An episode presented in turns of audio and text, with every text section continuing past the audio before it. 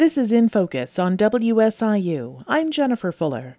Carbondale has a new chief of police. After serving for several months in an interim capacity, Stan Reno accepted the permanent position last month.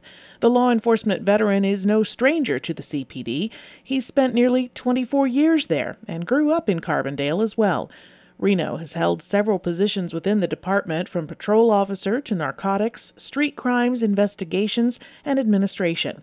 I sat down with Chief Reno, who says his history and consistency in Carbondale are great assets as he takes the top post. You kind of have to know where you've been to know where you're going, uh, kind of a thought process. And, and I've seen so many changes in Carbondale and in, within law enforcement during my time. But I think what's most important, and I remind myself of this all the time, is that I, I, don't ever want to be that person that says, well, that's the way we've always done it. That's the way we've got to continue to do it.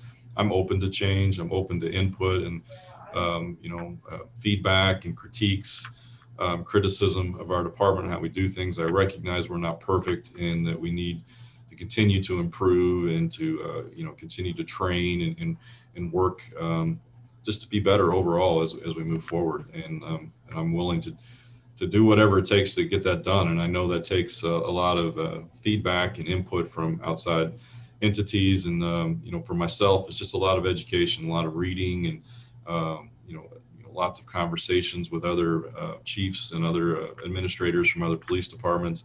You know, learning what works well, what they've what they've learned, and what they've determined works well for their department, and maybe what we can bring back to ours and make some of those similar changes, and so we can improve. I imagine that some of those commun- uh, communications and conversations go on within the community as well with leaders uh, in different neighborhoods, different community organizations. I know that the police department was involved with the NAACP and other community groups in um, a set of shared principles that were adopted just within the last several months. How much do those play into your leadership?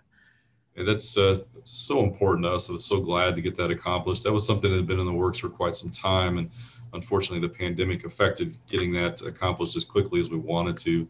Um, but the 10 shared principles are really just the, the, fabric of everything that we do. And um, a lot of those things were nothing new to us because uh, many of the things in the 10 shared principles were already included within our mission statement.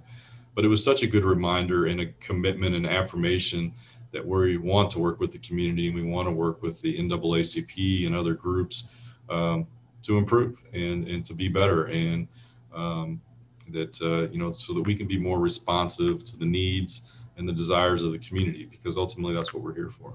Does that help in terms of your relationship with the university as well? And and how do you work with uh, the siu department of public safety perhaps students that want to go into law enforcement we have a great relationship with the department of public safety um, you know as a matter of fact we we have some officers that have gone back and forth from different agencies. So we, you know, a lot of we work very closely, and, and they're huge support to us. And um, you know, we uh, we rely on them for a number of things to help us out with out in the city, and you know, we help on campus, and you know, whenever we can as well.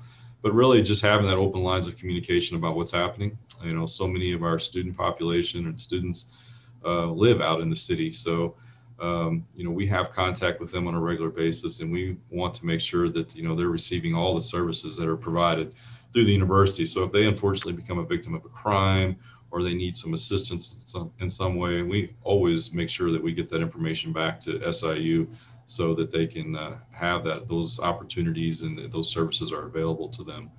You know, and as far as um, recruiting and, um, and bringing new officers in, we certainly try to rely on our very, very successful um, administration of justice program, our criminal justice program at SIU. We work with them closely, and that's something we're always in continuing conversations with. And we're actually in the process right now of uh, developing um, some new testing uh, opportunities so that we are offering our police tests right there on campus through the testing services.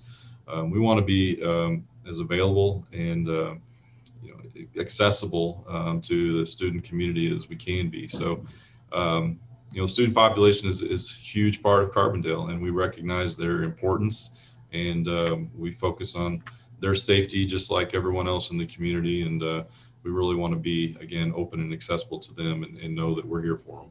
Stan Reno is the new chief of police in the city of Carbondale. For WSIU in Focus, I'm Jennifer Fuller.